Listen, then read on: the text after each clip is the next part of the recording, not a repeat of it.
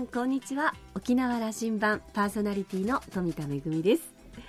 今舞台の新作のお稽古急ピッチで進めています。お稽古と並行して舞台で使う美術だったり小道具だったりそれからみんなが着用する衣装だったりその準備も一緒に進めてるんですけれども沖縄の文化って歌や踊りだけじゃないですよね。一緒に綺麗な瓶型を見てほしいなとかあのかすりを見てほしいなとかやっぱりバサーの衣装も素敵だなとかですね、えー、三振の音も素敵ですけれどもそれに加えてじゃあ笛の音も聞いてほしいな呼吸の音も聞いてほしいな太鼓の賑やかな響きも欲しいななんて思ってくるとなんかこうみんなでだんだん欲張りになってですねでもみんなでいろいろと話し合いながらお客様に楽しい舞台そして沖縄の魅力を伝えられるような舞台作りをしようと日夜お稽古にそして準備に励んでいます。えー、ぜひ、えー、公演が近づいたら、ね、情報をお届けしますので一度舞台を見に来ていただきたいなと思っています。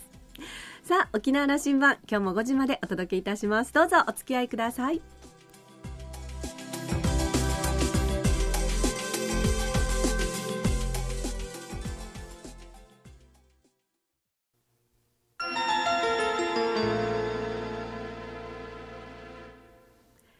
那覇空港のどこかにあると噂のコーラルラウンジ。今週は私富田とラウンジ常連の島田克也さんとのおしゃべりです。それではよろしくお願いいたします、はい、さっきから来てました。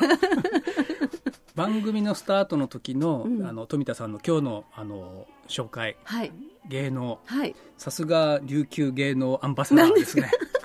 あのイメージ湧きましたよいや、うん、あの実は私が起こした小さな小さな会社が、うん、まあ、琉球芸能大使館っていうすごくあの会社はちっちゃいんですけど大きな名前を付けてしまいましていやあのそれでこうアンバサダーと呼んでいただいてると目指してるということですね。はい、アンバサダーって言ってる人もいるらしい、ね、そうなんですよ。アンバサダーってまあ大使という意味なんですけどこのアンバサダーの文字を2つ消すとアバサーになるのであのハリセンボンのアバサーって言われてちょっとショックなんですけど。アバサーって大使ですからね、はい、琉球芸能を世界に広める大使をそうですね。あのいろんな沖縄の本当に舞台芸能ってとっても素晴らしいので本当に世界に誇れるものだと思ってるのでこれをぜひあのいろんな人に見てほしいなと思って活動をしております。沖縄羅針盤が始まって今年は9年目に入っていくんですけども、そうですね。この4月になると、丸8年が過ぎて。そうですね。9年目に突入します。富田恵さん、はい、有名になってる。何ですか有名になってる。僕の周りのおじさんたちファンが多い。ありがたいことでございます。でこのコーラルラウンジ、はい、富田さん本当はどこにあるか知ってます？どういう意味ですか？那覇空港のどこかにあると毎週言ってるけども。そうみんなに言われるんですけどずっと探してるんだよねって。あのもちろん JAL グループの中、はい、の入り口のところの入っていくと、はい、あのコーラルラウンジって小さな看板も出てますから、はい、探してみてください。いるかもしれません。いるかもしれない。はい、それで有名になったというのはうんと今日あの久しぶりに会えるということなので、うん、富田恵って検索したら、うん、ウィキペディアに富田恵の固有名詞があると。もうすっかり、あの沖縄を代表するそれこそ琉球芸能アンバサダー。持ち上げすぎ。いやいやいやそんなそんな。照れなくていいですよ。いや照れるんですよ。あのまあでもあの本当にいろんな方にチャンスをいただいてありがたいことに本当にあのまあ、世界の皆さんに沖縄の芸能をお届けする機会をたくさんいただいているのでやっぱりそこはあの本当に自分の好きなことをやるというよりはやっぱりちょっと使命感を持ってやりたいなということもあって、まあ、自分に葉っぱをかける意味でも あのこういやこの話題にしていきたいのはね、ねうん、あの私の周りの特に経済人の皆さんとかあえーとそうね、政治家の皆さんも富田島田さん、富田恵さんどんな人？すごいよ。会ってみたい。で私がコーラルラウンジにゲストとしていろんな人を招くじゃないですか、はいはい、そしたらこの前のあの宜野座村長もそうだったんだけどもなんだ富田さんがいるかと思ったら島田克也がいるのかと。悪かったですねという。そのぐらい人気なんですよ。ありがたいと思っております本当に。もったいないお言葉で恐縮でございます。あのそうなんです。今日は、うん、あのぜひ放送ねお聞きの皆さんに、うんこの沖縄羅針盤がどんな番組であるかということと多分あのね途中から聞いた方は島田さんって常連って言うけどラウンジの常連で本当は何をしてる人なんだろうとか、ね、私、富田も、まあ、あのいろんな舞台のお話時々あのあしゃぎだよりなんかでお届けしてますけれども本当は何してる人なんだろうってね、ね、ありますよねでも私ねあのすみませんあの応戦をしていいですか島田さんのプロフィールを私今ちょっと手元にあるんですけど私も実は知らなかったことがいろいろありまして。出してみましたよ久しぶりに。あのサラリーマンなんですよね？もともとは、えー、1984年に当時の電電公社に入社したという、はい。まあ、現 NTT ですね、そのまあ、そういうサラリーマン生活もありつつも沖縄県の産業振興公社に出向されてる時代もあってその時には、まあ、中小企業のまあ応援というか経営コンサルをもういろんなことを手が一緒にベンチャースタジオという番組を作りましたね、ね、あの中小企業、はい、あの発展途上の企業の皆さんを応援するということを、うんうん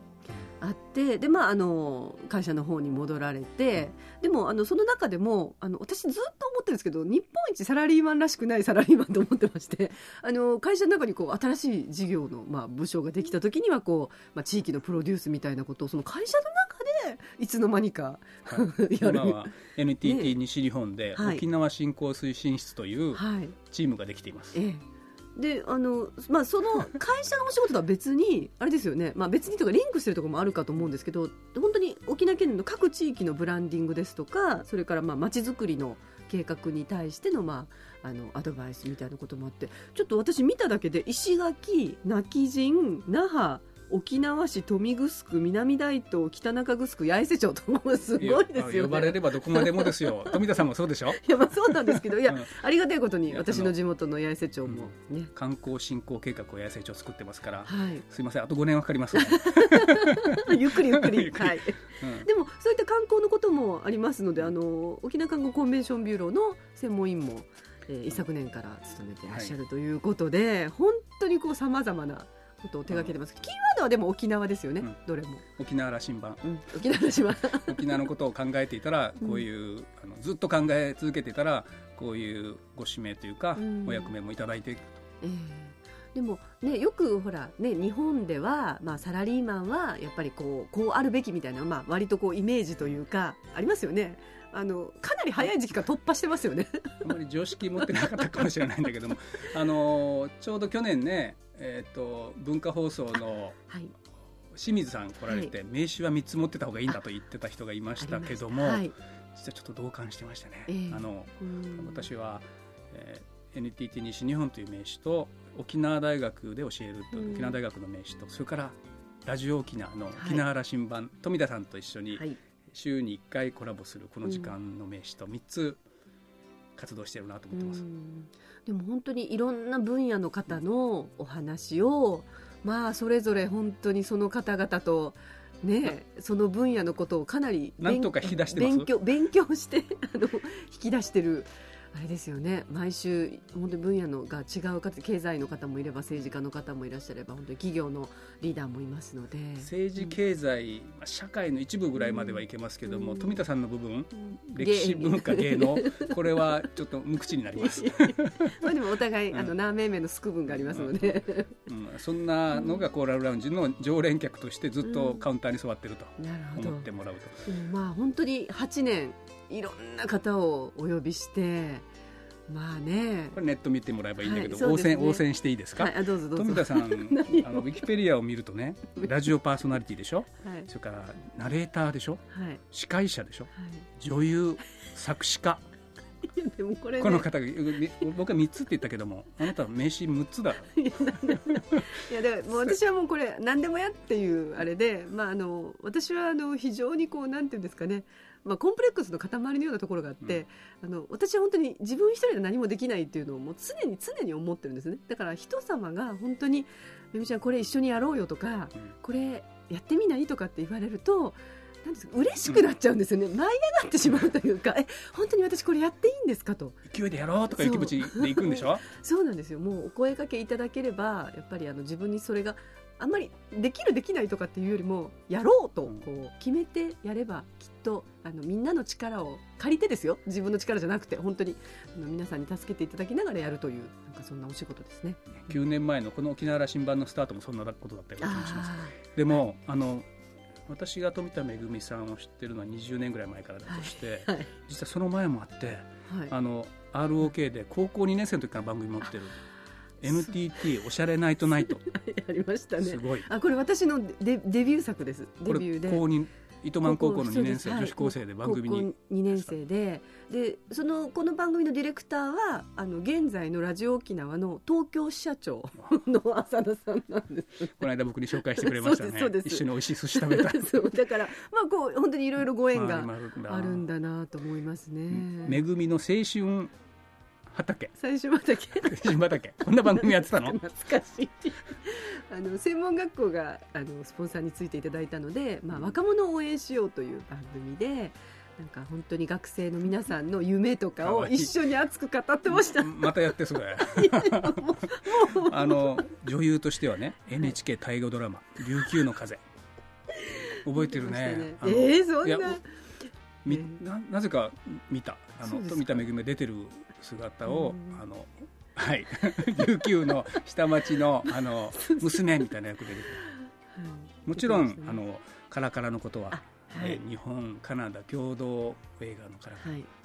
まさに本格女優のスタートでした でも本当に女優業は10年に1回っていう感じなのであんまり肩書きではない感じなんですけど。まああの舞台演出家。そうですね。はい。今は本当に舞台の演出の方を、まあ、メインにお仕事をさせていただいております。はい、なんかでも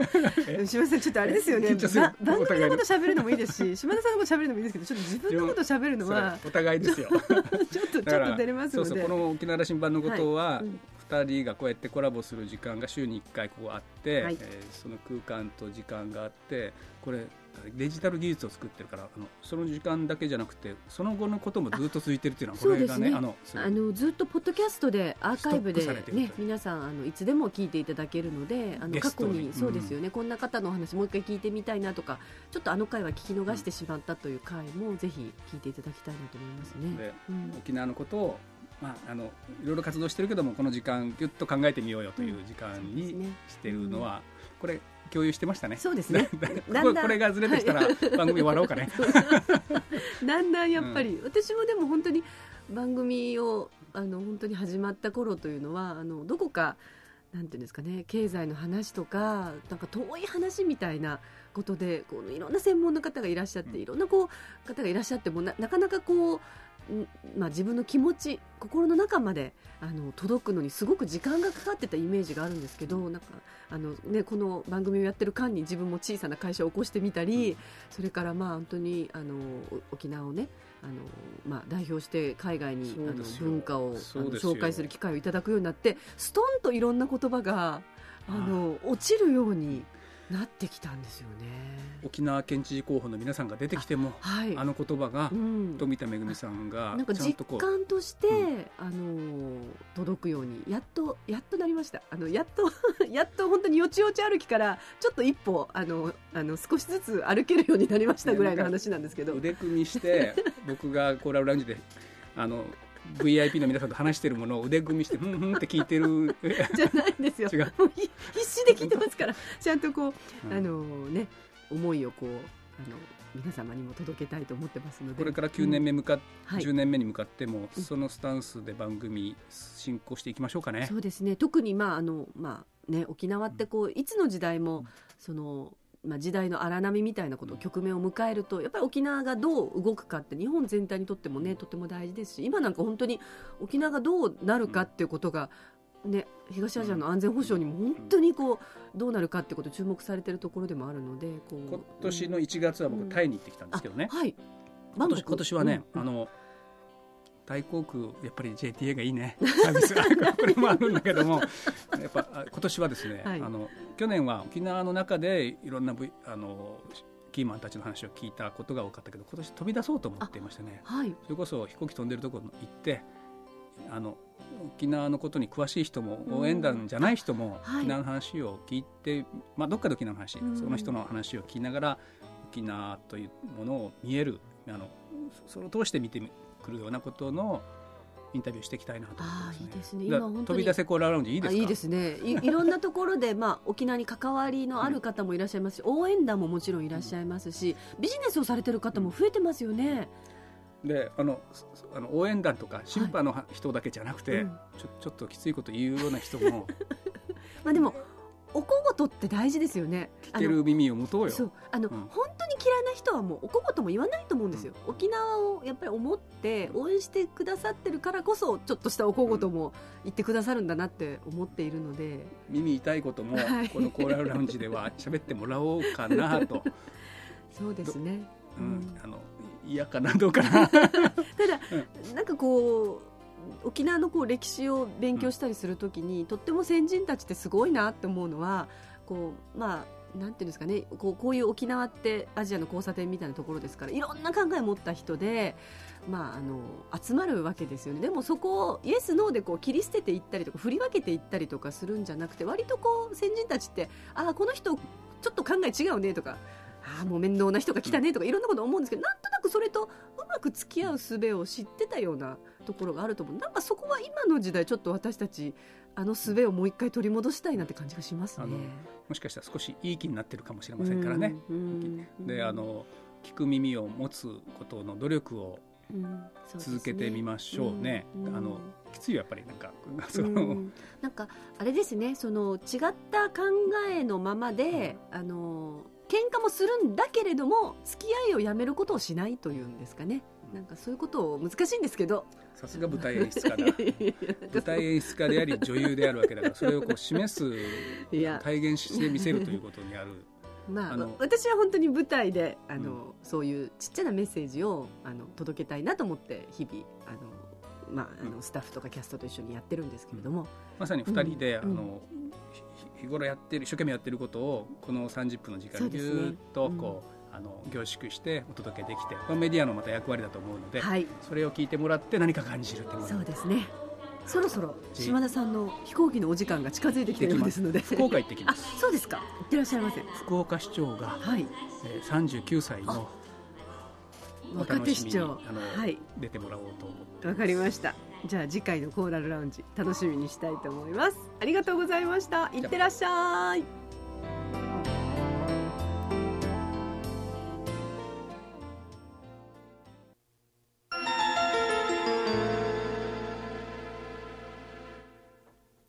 めぐみのあしゃぎだよりのコーナーです皆さん最近文字を手書きで書くという機会ありますか？私はね以前よりとっても減ってる気がするんですよね。もう何でもこう、まあ、パソコンで打ち込んで、メールで送って、で、あとまあ、ちっちゃなことだったら、例えばもう、あの、フェイスブック上で送ってみたりとかっていうことが多いんですけれども、最近実はですね、あの、仕事でちょっとお世話になってる方から、えー、郵送でこう送られてくる文書があって、まあ、それはちゃんと印刷されてるものだったんですけども、そこに、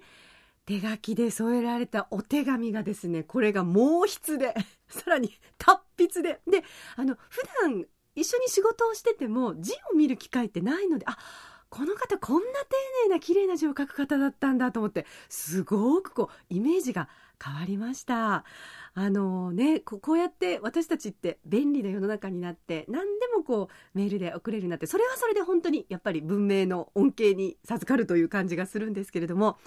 時々はやっぱりこうして手書きの文章でこうお互いの気持ちをやり取りする本当に顔が見えるような気がしますね。あの今でも例えば、えー、仕事の中でも例えば、えー、郵送でしかできない文書ってありますよね。メールで送っても OK なんだけど例えば契約書とかそれから、えー、請求書とか領収書とか大事なものっていうのはやっぱりじゃあ郵送で印鑑をしてっていう時にあの一言こう一筆線でもいいのであの綺麗な文字を書いて添えられるとなんかかっこいい大人だなという感じがしますけれども。まあ私自身は大変な癖字なのでなかなかそういうわけにもいかなくてそういったあの大事な文章に添える手紙も結局はあのパソコンで打ち出してみたりということが多くなるんですけどまあまあでもそれでもねちゃんと最近はあの毛筆風のフォントとかっていうのもあるので それもちょっと使いながらだと思いますがたまには静かに文字を書く時間そして丁寧に心を込めたお手紙のやり取りというのもたまにはやってみたいなと思います。めぐみのあしゃぎだよりのコーナーでした。